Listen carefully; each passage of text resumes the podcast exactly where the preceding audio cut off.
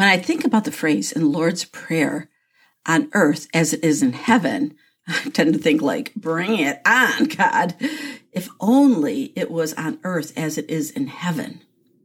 Well, Jesus asked us to pray that, so there must be a way that we can experience and know and bring heaven's glory into this desolate, sin crusted world. Well, how do we do that then? That is the question that we will be answering in today's episode of Storming the Gates. And be sure to stick around to the end because the Lord gave me a word for 2023 and I want to share it with you. Welcome to Storming the Gates, a podcast that celebrates the power of prayer. You will be inspired, equipped, and find strength for every battle you face.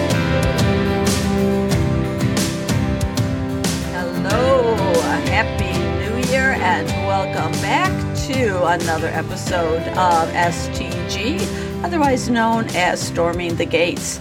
This is Joni Scott, and I am your host of Storming the Gates, a podcast that celebrates the power of prayer. So, I have been praying and thinking on what God would have for this particular podcast. And one main new thing that I'm going to be adding for 2023 is regular interviews. Yay! I have always wanted to conduct more guest interviews. I want us to hear from people who have experienced a direct answer to prayer as well as hearing from those who know how to truly storm the gates of hell and heaven with prayer. So, in two weeks, I'm going to be sharing my first guest interview with a great gal I met on Instagram named Emily Grace or Emily Lewis. It will be all about God's grace and how that relates to our prayer life. There is this tendency to feel pressure to have better prayer lives and we feel we never pray enough. And then guilt keeps us from turning away into personal prayer. And this is what Emily Grace once struggled with. She has overcome the constant I shoulds and now helps women find freedom from the chains of guilt that once bound her. She wants to help you be loosed as well. So follow, subscribe, sign up for the newsletter, the show notes below to be sure you get to hear about that upcoming episode. Other than that, we are going to continue our deep dive into the Lord's Prayer. The last episode, prior to a couple holiday specials, took us through the phrase, Thy will be done, which I will link to in the show notes as well. But now we turn to the last part of that thought on earth as it is in heaven. And that is a phrase pregnant with meaning. Can we just pause for a moment here and mentally assess that phrase? Thy will be done on earth as it is in heaven. What a powerful thought. Recently, when we covered Thy Will Be Done, I was considering how that represents the idea of surrendering to God's will. But God's will being done does not mean just surrendering, even though that is at the heart of God's will. God's will is also found in the doing and I'm going to explain that. On December 16th, I wrote about this in my journal. Here's what I wrote. Today, God met me as a disciplinarian. I got out of bed, and as I prepared for the day, I began listening to a news podcast. That is something I told the Lord I would not do. I had promised to avoid news and social media until after I spent time with Him. So I don't know about you, but once I get scrolling and clicking, an hour has gone by before I even realized what hit me. I begin to sense a sternness from God. He actually seemed like a stone wall to my meager prayers, which were going nowhere. It was as though he towered above me with great crossed arms and was looking down at me like a strict schoolmaster. So my first thought is, this must be some demonic thing here that's disturbing my peace. I'm not used to God being stern. He's always loving, kind, gracious, slow to anger, and abounding in mercy. Just listen to my interview with Emily in two weeks. You'll understand that that is who our God is. And so I attempted to beat off this sense of a stern God by rebuking the enemy. And I began reading God's word but it didn't go away. and it actually grew stronger. Now, I want to say it wasn't a terrifying sense of God's sternness, but uncomfortable. Like I was under the scrutiny of a parent who just walked in on their teenager as they were blatantly disobeying in some way. And I hated that feeling. I mean, I really did. I couldn't pray or read. So I just sat there waiting. Then God's Spirit broke through and said to me, I have called you out. I am separating you to myself, yet still you do not obey. You need to pray. I'm protecting you. And he meant protecting me by calling me to this life of prayer. Well, then the sense of sternness changed and turned into a deep sorrow. In fact, I sensed God's sorrow over not just my own lack, but the general lack of God's children. We hear God's voice and yet we drag our feet. We are slow to obey and we procrastinate. By hesitating to walk in God's commands, we are showing God we do not want to obey. And that was an arrow to my heart, and it hurt. By playing on my phone, I show God I really did not want to obey his call to put my time with him first. Yikes and ouch. My heart and motives were laid bare. You know, I still was wondering could such a firm rebuke really be from my father who loves me dearly and unconditionally? I reached for my Bible and opened directly to Matthew 4:20, where it says, "And straightway they left their nets and followed, and they immediately left the ship and their father and followed him." Immediately. As I read those words, they offered confirmation. These men were chosen, not because of prestige, good looks, or talents. God chose them because they had a heart to follow. They did not hesitate to leave behind the most precious things, things in life to follow. And by doing so, they proved they had a true love of God. So I compare this to when I was first dating my husband. He lived two hours away from where I was. And honestly, I was going through a very rough patch emotionally. There were times I would call him when it seemed all of life had turned on me. And the next thing I knew, he was at my door knocking. He would he would he would leave whatever he was doing and just come to me. And he told me the song by Third Day represented how he felt. And it says, I can't stop the rain from falling down on you again. I can't stop the rain, but I will hold you till it goes away.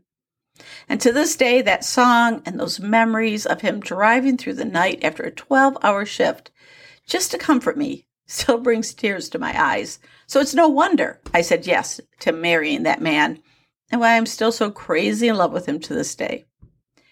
And that is the sort of love we're meant to feel to our God in heaven. It is why all of heaven worships, adores, and obeys the one on the throne that shines through all of eternity. They see him and they know him. Obedience is not a chore or a question. It is something those who love eagerly do and can't wait to do for the one they love. That is how God loves us.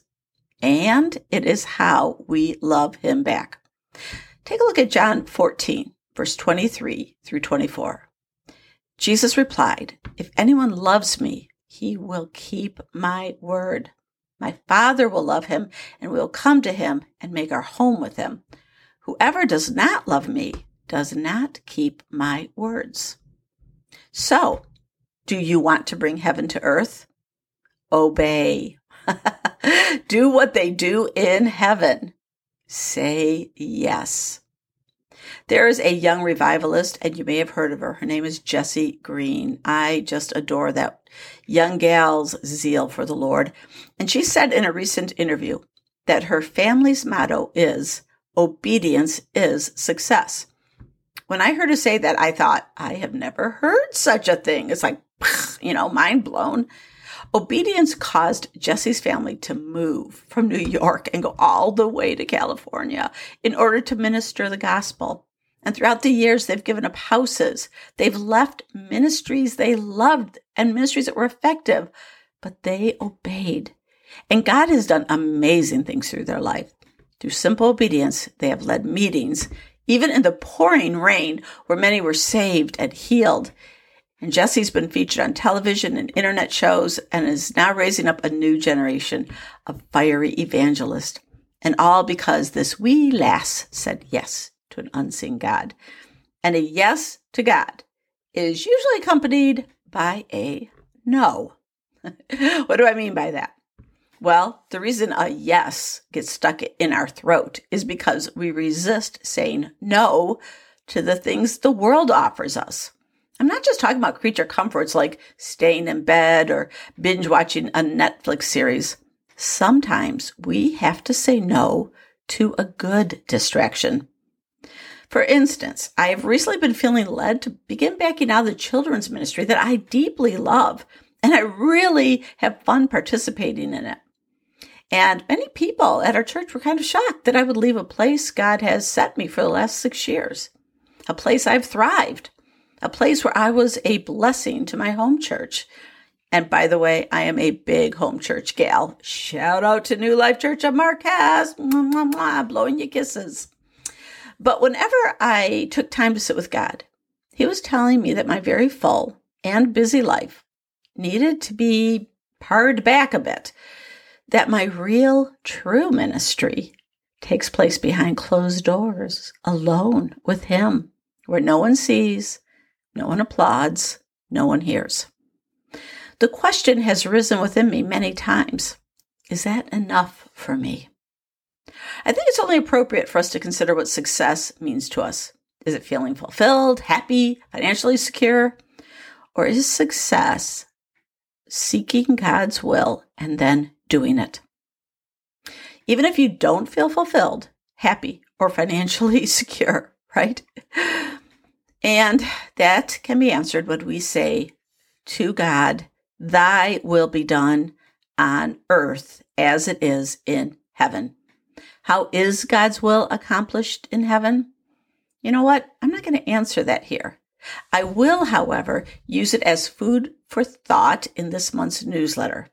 And by the way, in the newsletter, you'll find a Bible study that also goes along with this episode, as well as prayer cards to print and utilize uh, through the links in the newsletter. Okay. So if you sign up to receive the newsletter today, you won't miss out on any upcoming episodes or the freebies I always include there.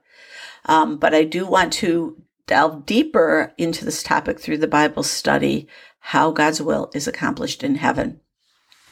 Now let's switch gears a little bit because my original plan was to end this podcast right here and pray. But um, I usually kind of plan out the podcast and then I wait on the Lord. And uh, sure enough, He adds things or takes away things. And this year, I believe the Lord has a word for the coming new year for us. So, first of all, God impressed on me that there is a severe importance of prayer right now, especially utilizing the gift of tongues if you have received it. I don't talk a lot about tongues here, but I am a firm believer in it. And if you have received that gift, it's time to start using it because things are coming. Winds are blowing across this land and our faith will be challenged. You don't know what lies ahead and it's important to be prepared. So I feel like the Lord was just showing me the importance of setting time aside to spend time with Him and to pray. And I want you to know that you can start small even five minutes. Five minutes, if it's all that you have or all you feel you can do. But pray for your household, pray for your family, pray for your church. Secondly, as I hung out with the Lord this morning, the Spirit within me seemed to be directing me to find something specific in Scripture. It was just kind of like I couldn't go to my normal reading plan. And so after I sort of like, you know, browse through the Bible, and as I prayed, like, what is it, God? I hit Hosea 7, verse 1. It says, When I would have healed Israel, then the iniquity of Ephraim was discovered. Hmm. So I pause there. Because lately I've heard a lot about exposure, that God wants to expose things in, in uh, churches, in the government, right? And many godly, spirit led ministers have been saying to pray for exposure. And I've been thinking, is that what we want to happen or is that what God is saying? And then when I hit this verse, I was thinking, is that what this verse is saying? That in order for God to heal our land, sin must be uncovered. All right, so let's read it again. Hosea 7 1. When I would have healed Israel, then the iniquity of Ephraim was discovered. I looked up the Hebrew word for discover, and it's interesting. It's the word galah. It means to uncover, to reveal, to disclose, and to be naked. And it's also used concerning being led into captivity. And that's when Spirit began to speak to me. And he said this the hidden sins of this nation, USA, must be uncovered for our nation to be healed. And that is why we are praying for exposure, for Galah. And he said to me that as it is uncovered, the spiritual warfare over this land will certainly intensify and things are going to shake. We have already seen much of this warfare, and the more that is uncovered, the closer we will move towards our healing, and it's going to cause us to repent and cry out to God. Yet, keep in mind, the more it is uncovered, the more angry the spiritual wickedness in high places will fight. Now, as people repent and turn to Him within homes, churches, or regions, He will be at work there. But to save the soul of our spiritually ill nation, there must be much more exposure and much more repentance. If we want it on a national level, that is what is required.